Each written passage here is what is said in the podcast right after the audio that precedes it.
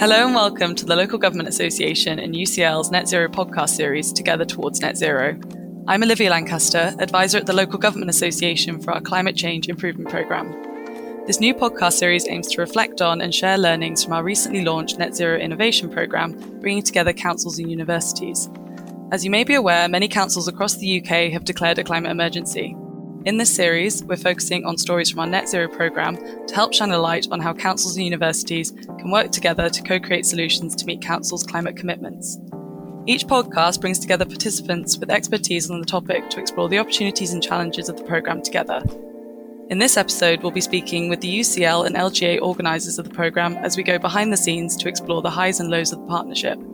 It will cover how the partnership came about, the challenges and opportunities, what they have learned along the way, and anything they might have done differently. This series is funded by UCL Public Policy and brought to you by the LGA and UCL, connecting the work of research with the world of local government.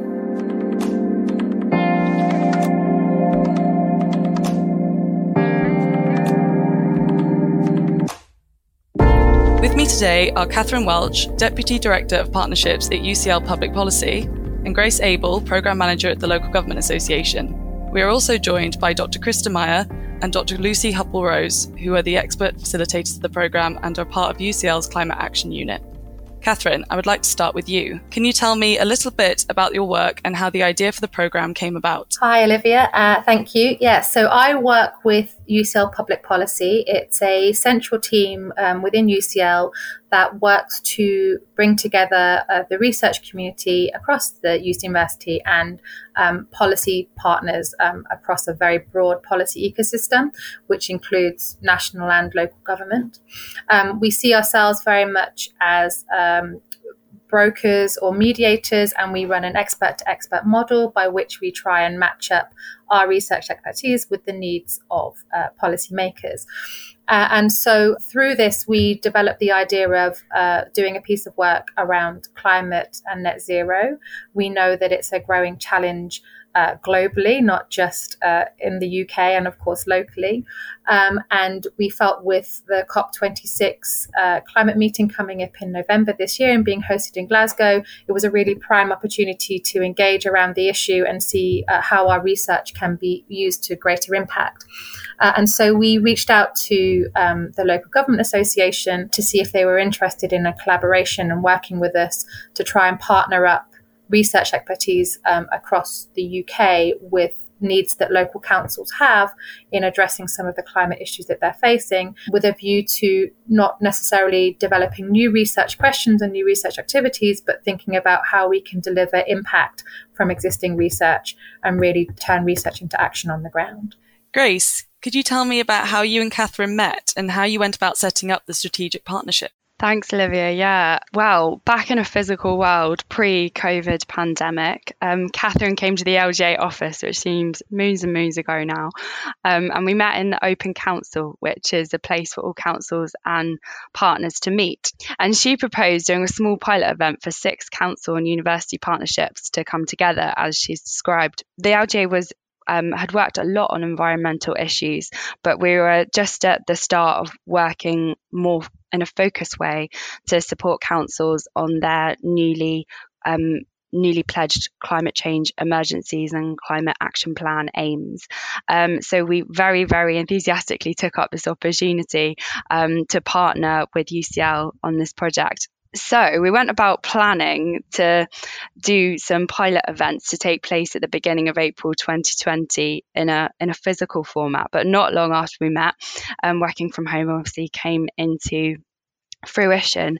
And as a team, we converted these sessions that were meant to be in physical to online Zooms. Um, and Chris, who you'll hear from later in the podcast, um, did an excellent excellent piece of work putting a blog together on how we did this, which can be found on our web pages.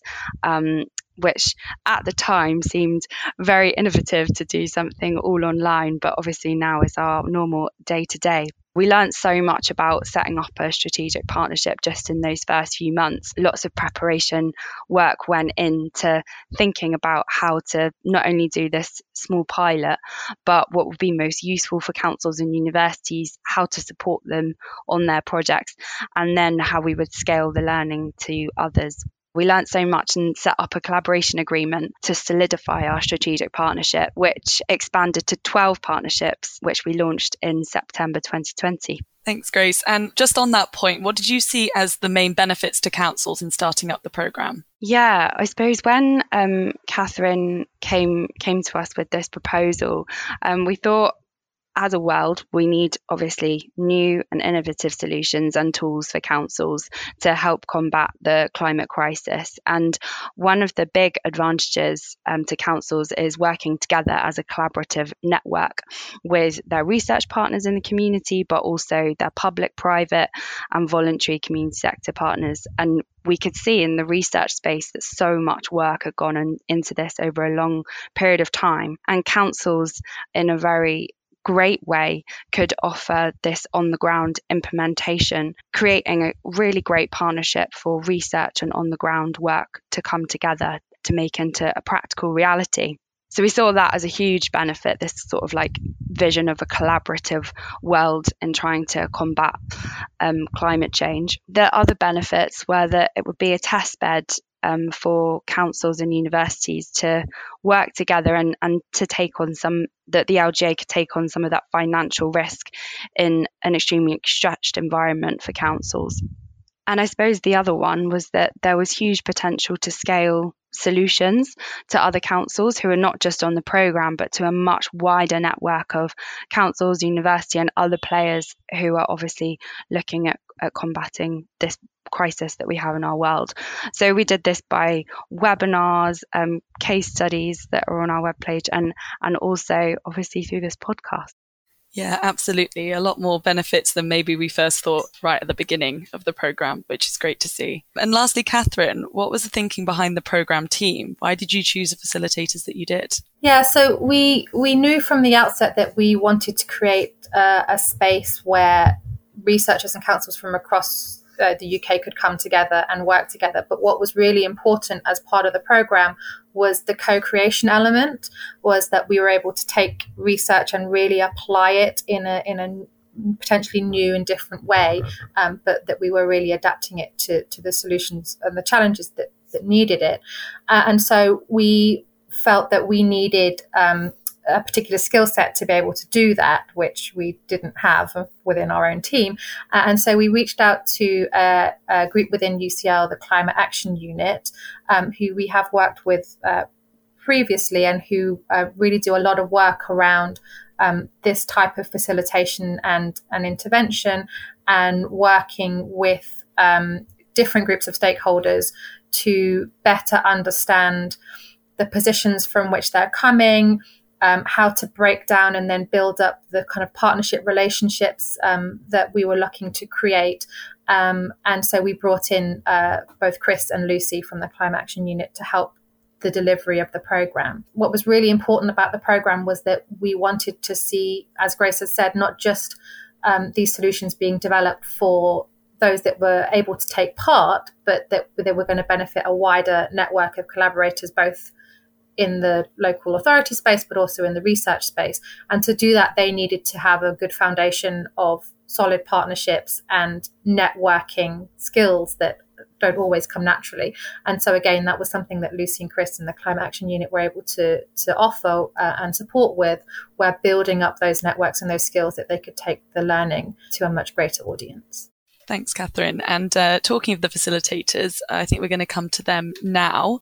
Chris and Lucy. So Chris, why did you join this team and what excited you about the prospects of working within the partnership? Uh, thanks, Olivia. So, going back to that situation at the end of 2019, beginning of 2020, when we started to have these conversations, what we had seen in some of the other work we were doing is that councils were declaring climate emergencies, were sort of scratching their head as like, what do we do now once that we've declared the emergency? Started to organize community meetings, those community meetings were a mixture of being very difficult and and uh, sometimes very sort of heated arguments would take place in them and sometimes very productive. What we also saw was that academics across the country uh, sometimes colleagues of ours we saw them joining these meetings and going to start and attend those meetings because they wanted to put their expertise to work within a local context. And when Catherine approached us with this idea of like, let's do something with councils, we immediately w- were like, yes, this is an opportunity to not leave this to chance occurrence of the right academic walking into a meeting like this, but to really make this the norm, to really make this systemic, to support that kind of partnership working to to emerge and to build. And um, that's what the, that was the main thing that attracted us to this program was the ability to embed this across society and not make it uh, a chance happening of the right person walking into the right meeting at the right time. Thank you. And Lucy, could you tell us a bit about yours and Chris's role in the partnership? Yeah, thanks, Olivia. What Chris and I brought was um, some design thinking to how we might do this. So we worked with you as a team to understand more about what you were trying to achieve, that Grace and Catherine have talked through very eloquently already. And then we took all of that thinking, along with the knowledge that Chris has just mentioned, uh, into a design process where we were designing the majority of the face to face spaces um, and interventions that formed part of the program.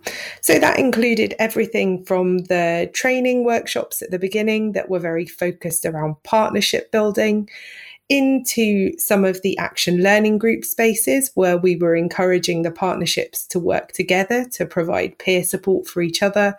Um, and all the way through into those one to one spaces where we were working directly with individual partnerships to understand the progress that they were making and help them troubleshoot some of the problems that they were meeting along the way. Thank you. And Chris, reflecting on the program up to now, what did you learn about facilitating a program of this kind during a pandemic as well? So, the first or the biggest message perhaps is that it can be done online, that running these kinds of systemic change interventions can be run online. That's the headline message.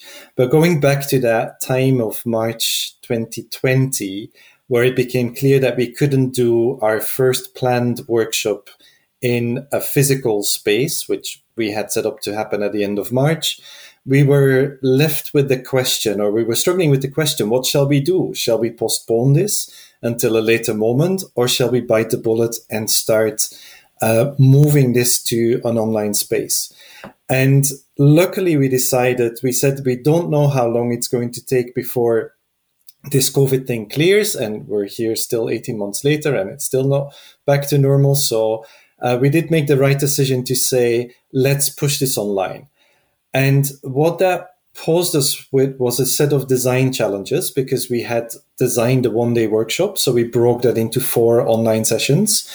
But what we discovered then is that moving into this online space opens up a lot of opportunities, doesn't just mean that you have a lot of challenges to deal with. You're also allowing new things to happen. So one thing we discovered is, for instance, that you can set homework to people uh, in between sessions because we ran uh, weekly sessions four weeks in a row. So in between, we would ask them to have conversations, to to answer a question, and then to come with that material back the next week, which allowed us to make up for some of the the the the sort of social interaction that goes missing by moving it to the online space. You don't have the time to have the conversation over a cup of tea. You don't have the coming in and chit chat about how we're all do, doing and that kind of stuff.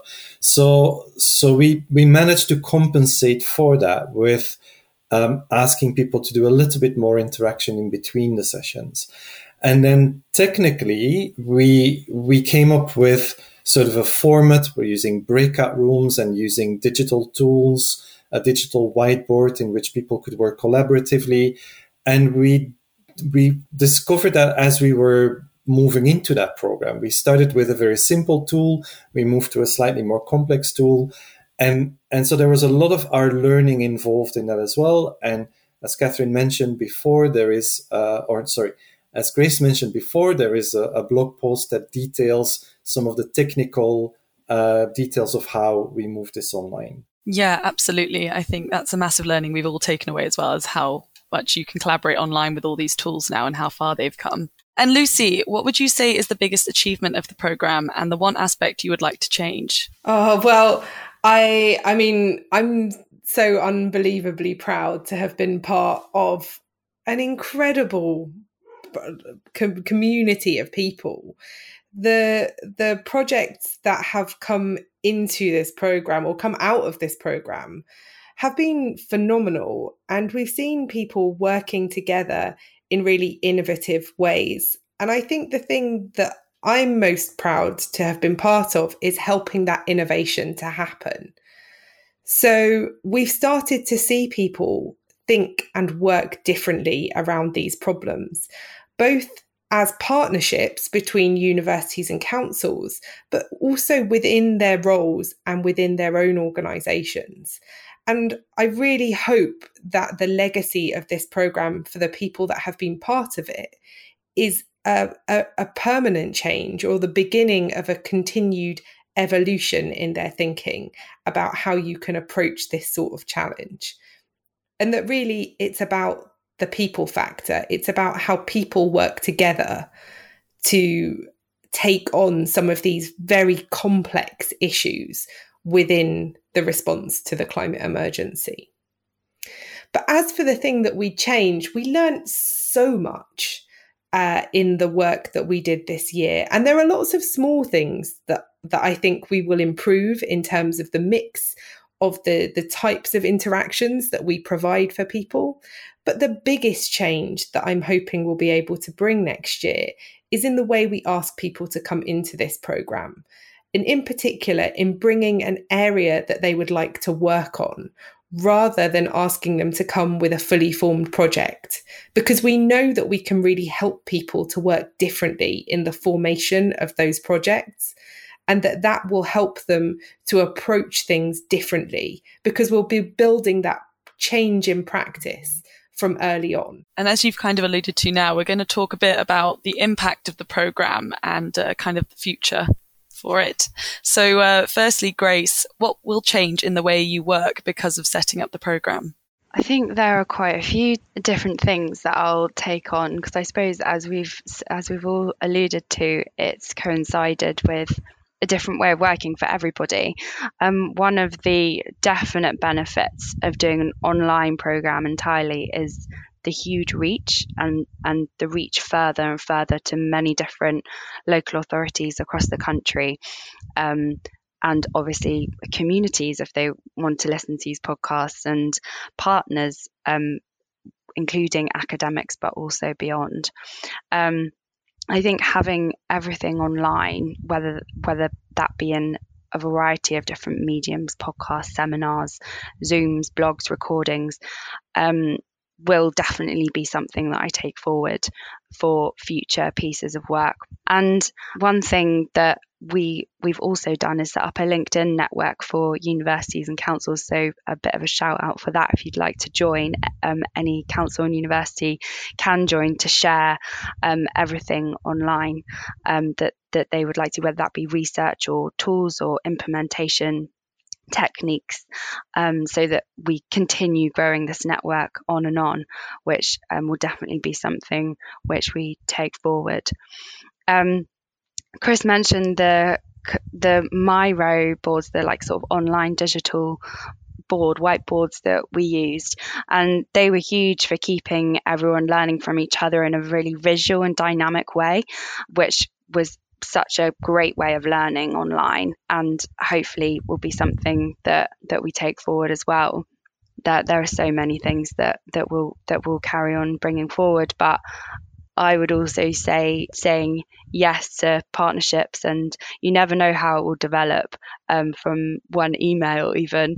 Um, so, just kind of starting to explore those different avenues with with local partners um, will definitely be something that I take forward. And I know that many different local authorities are doing that across the country as well, which is really exciting. And Catherine, can I ask you the same question? Well, my my my job title suggests my role is very much around partnerships and partnership building. So uh, equally, I've learned a lot from developing and delivering this program and and from the work that Chris and Lucy do in in building those partnerships. And I think uh, one of the big take homes for me is continuing to develop that co production uh, way of working and methodology. And uh, we did that from the outset with this, from from first approaching Grace at the LGA with with the idea of we have lots of researchers who work on climate, and we know it's a big issue for local councils. What can we do?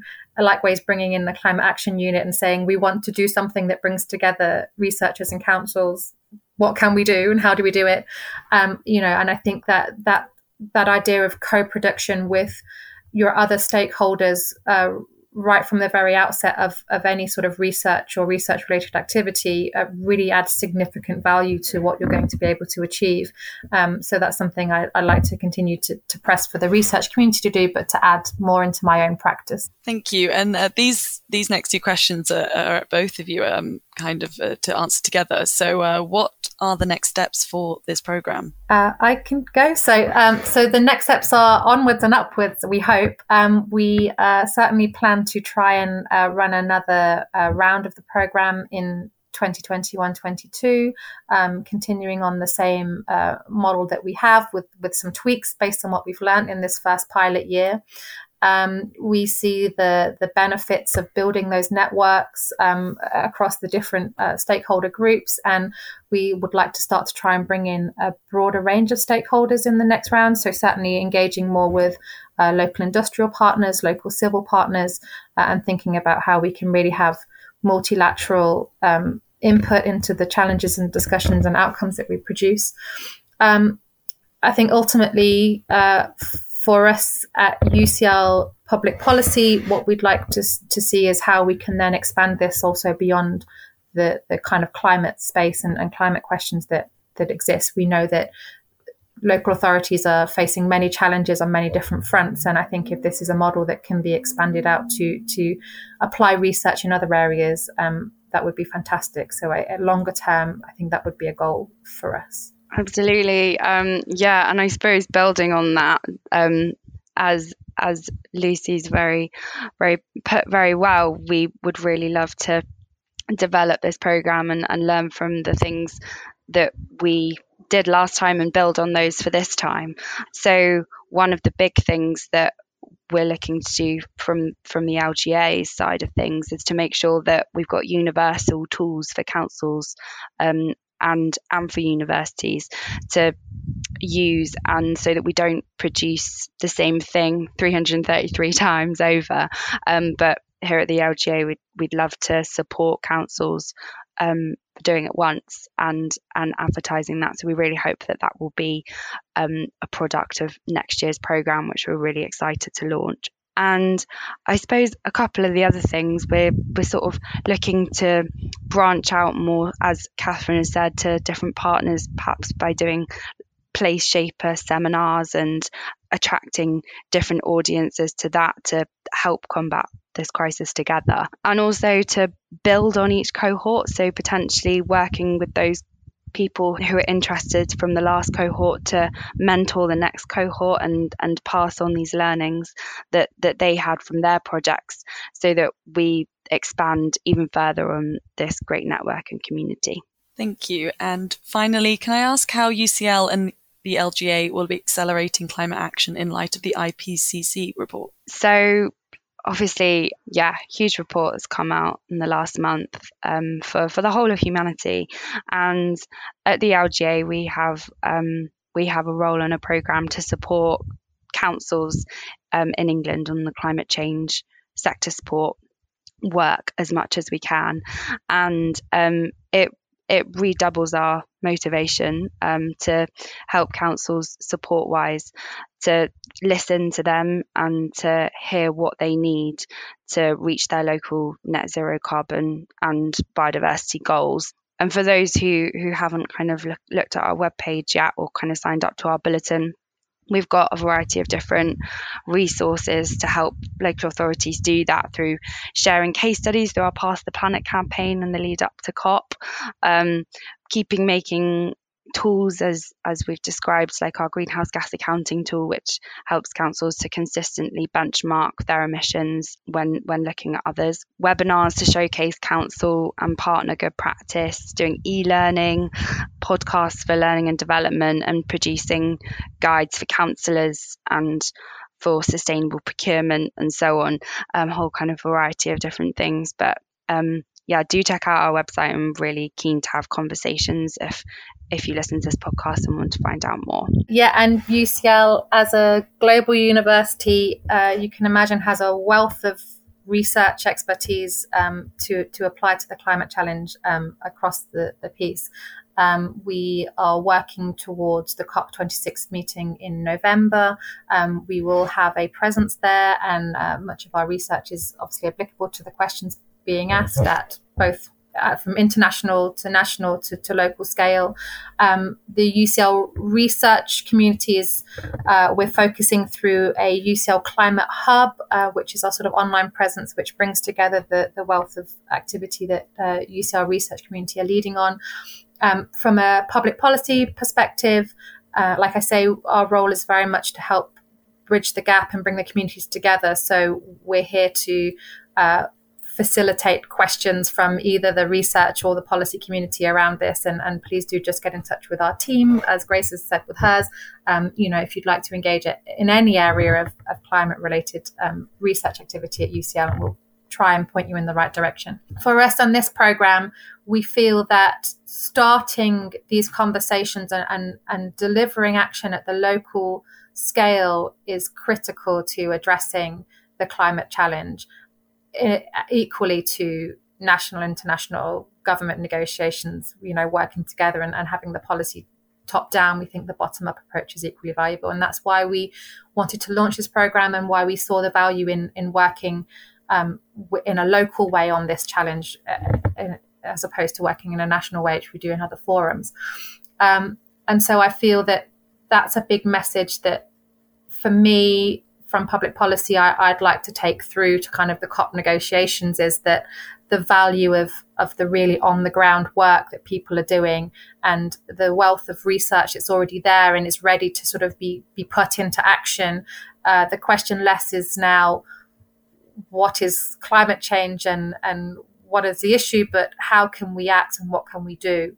Um, and I think uh, engaging at the local level is really going to tip the balance in terms of, of delivering action on that. So I'm really proud of the program that we've created. Now, at the end of each podcast episode, we ask our partnerships about their one key takeaway message for councils and universities to work more effectively. So, can I ask the same question to you all? Lucy and Chris, I'll come to you first. So, I think the partnerships that we saw working the best or, or sort of powering ahead in front of everyone else were the ones where they started to work together by putting their respective expertise together. So there was an understanding of what kind of expertise they brought to the partnership and they combined it and together they started to solve the problems that they were trying to solve. Often academics are people with a solution in search of a problem. And I suppose that people in council are often people with problems in search of a solution. And it's where that understanding comes together that they each have to bring something in terms of expertise in understanding the problem and the context, but then also understanding the solutions where uh, the partnerships work best. And I think for for me, it's a, an extension of that, but into a slightly different space. The part- partnerships that I saw being the most successful in addition to that working together really beautifully in partnership, also worked really well with the rest of the stakeholders around them. So they weren't just producing a tool and then trying to deliver that tool to their council or to the people in their area. They were using the skills and knowledge that they had within their team to work with their stakeholders from the beginning and to understand how to bring about that change. And that meant that they took people every step of the way with them. And that's that's how they made change happen successfully. So that would be my top tip. Engage your stakeholders. Thank you. Grace, what about you? Yeah, um, I suppose mine is linked to Chris's. I think when you're working in partnership with one another, the outcomes, the aims, and objectives have to be completely and utterly communicated at the beginning, but also throughout. So, throughout communication is absolutely key.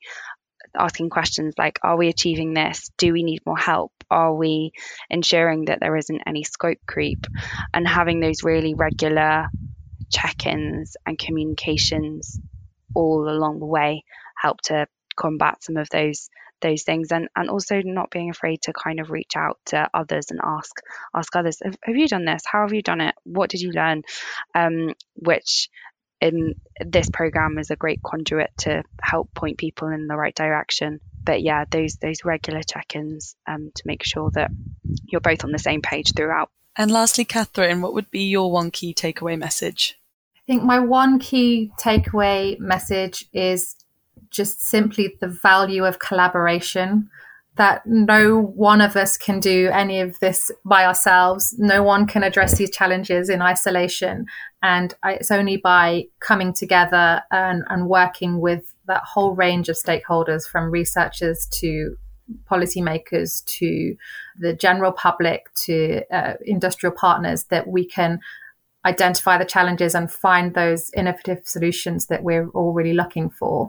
It's really interesting to see sometimes uh, the research community come in with one idea and, and have that turned on their head because they suddenly see what they're trying to achieve from that policy perspective. You cannot underestimate the value of, of collaboration and, and working together um, with different groups of people with different experiences.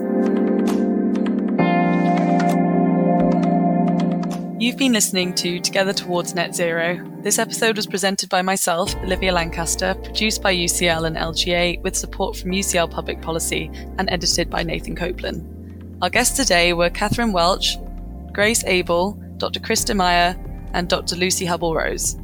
To find out more about the Net Zero Innovation Programme, visit ucl.ac.uk slash public policy if you would like to hear more podcasts from UCL, then head to ucl.ac.uk slash UCL minds slash podcasts. And lastly, to read more about the LGA's climate change programme, visit local.gov.uk slash r support slash climate change.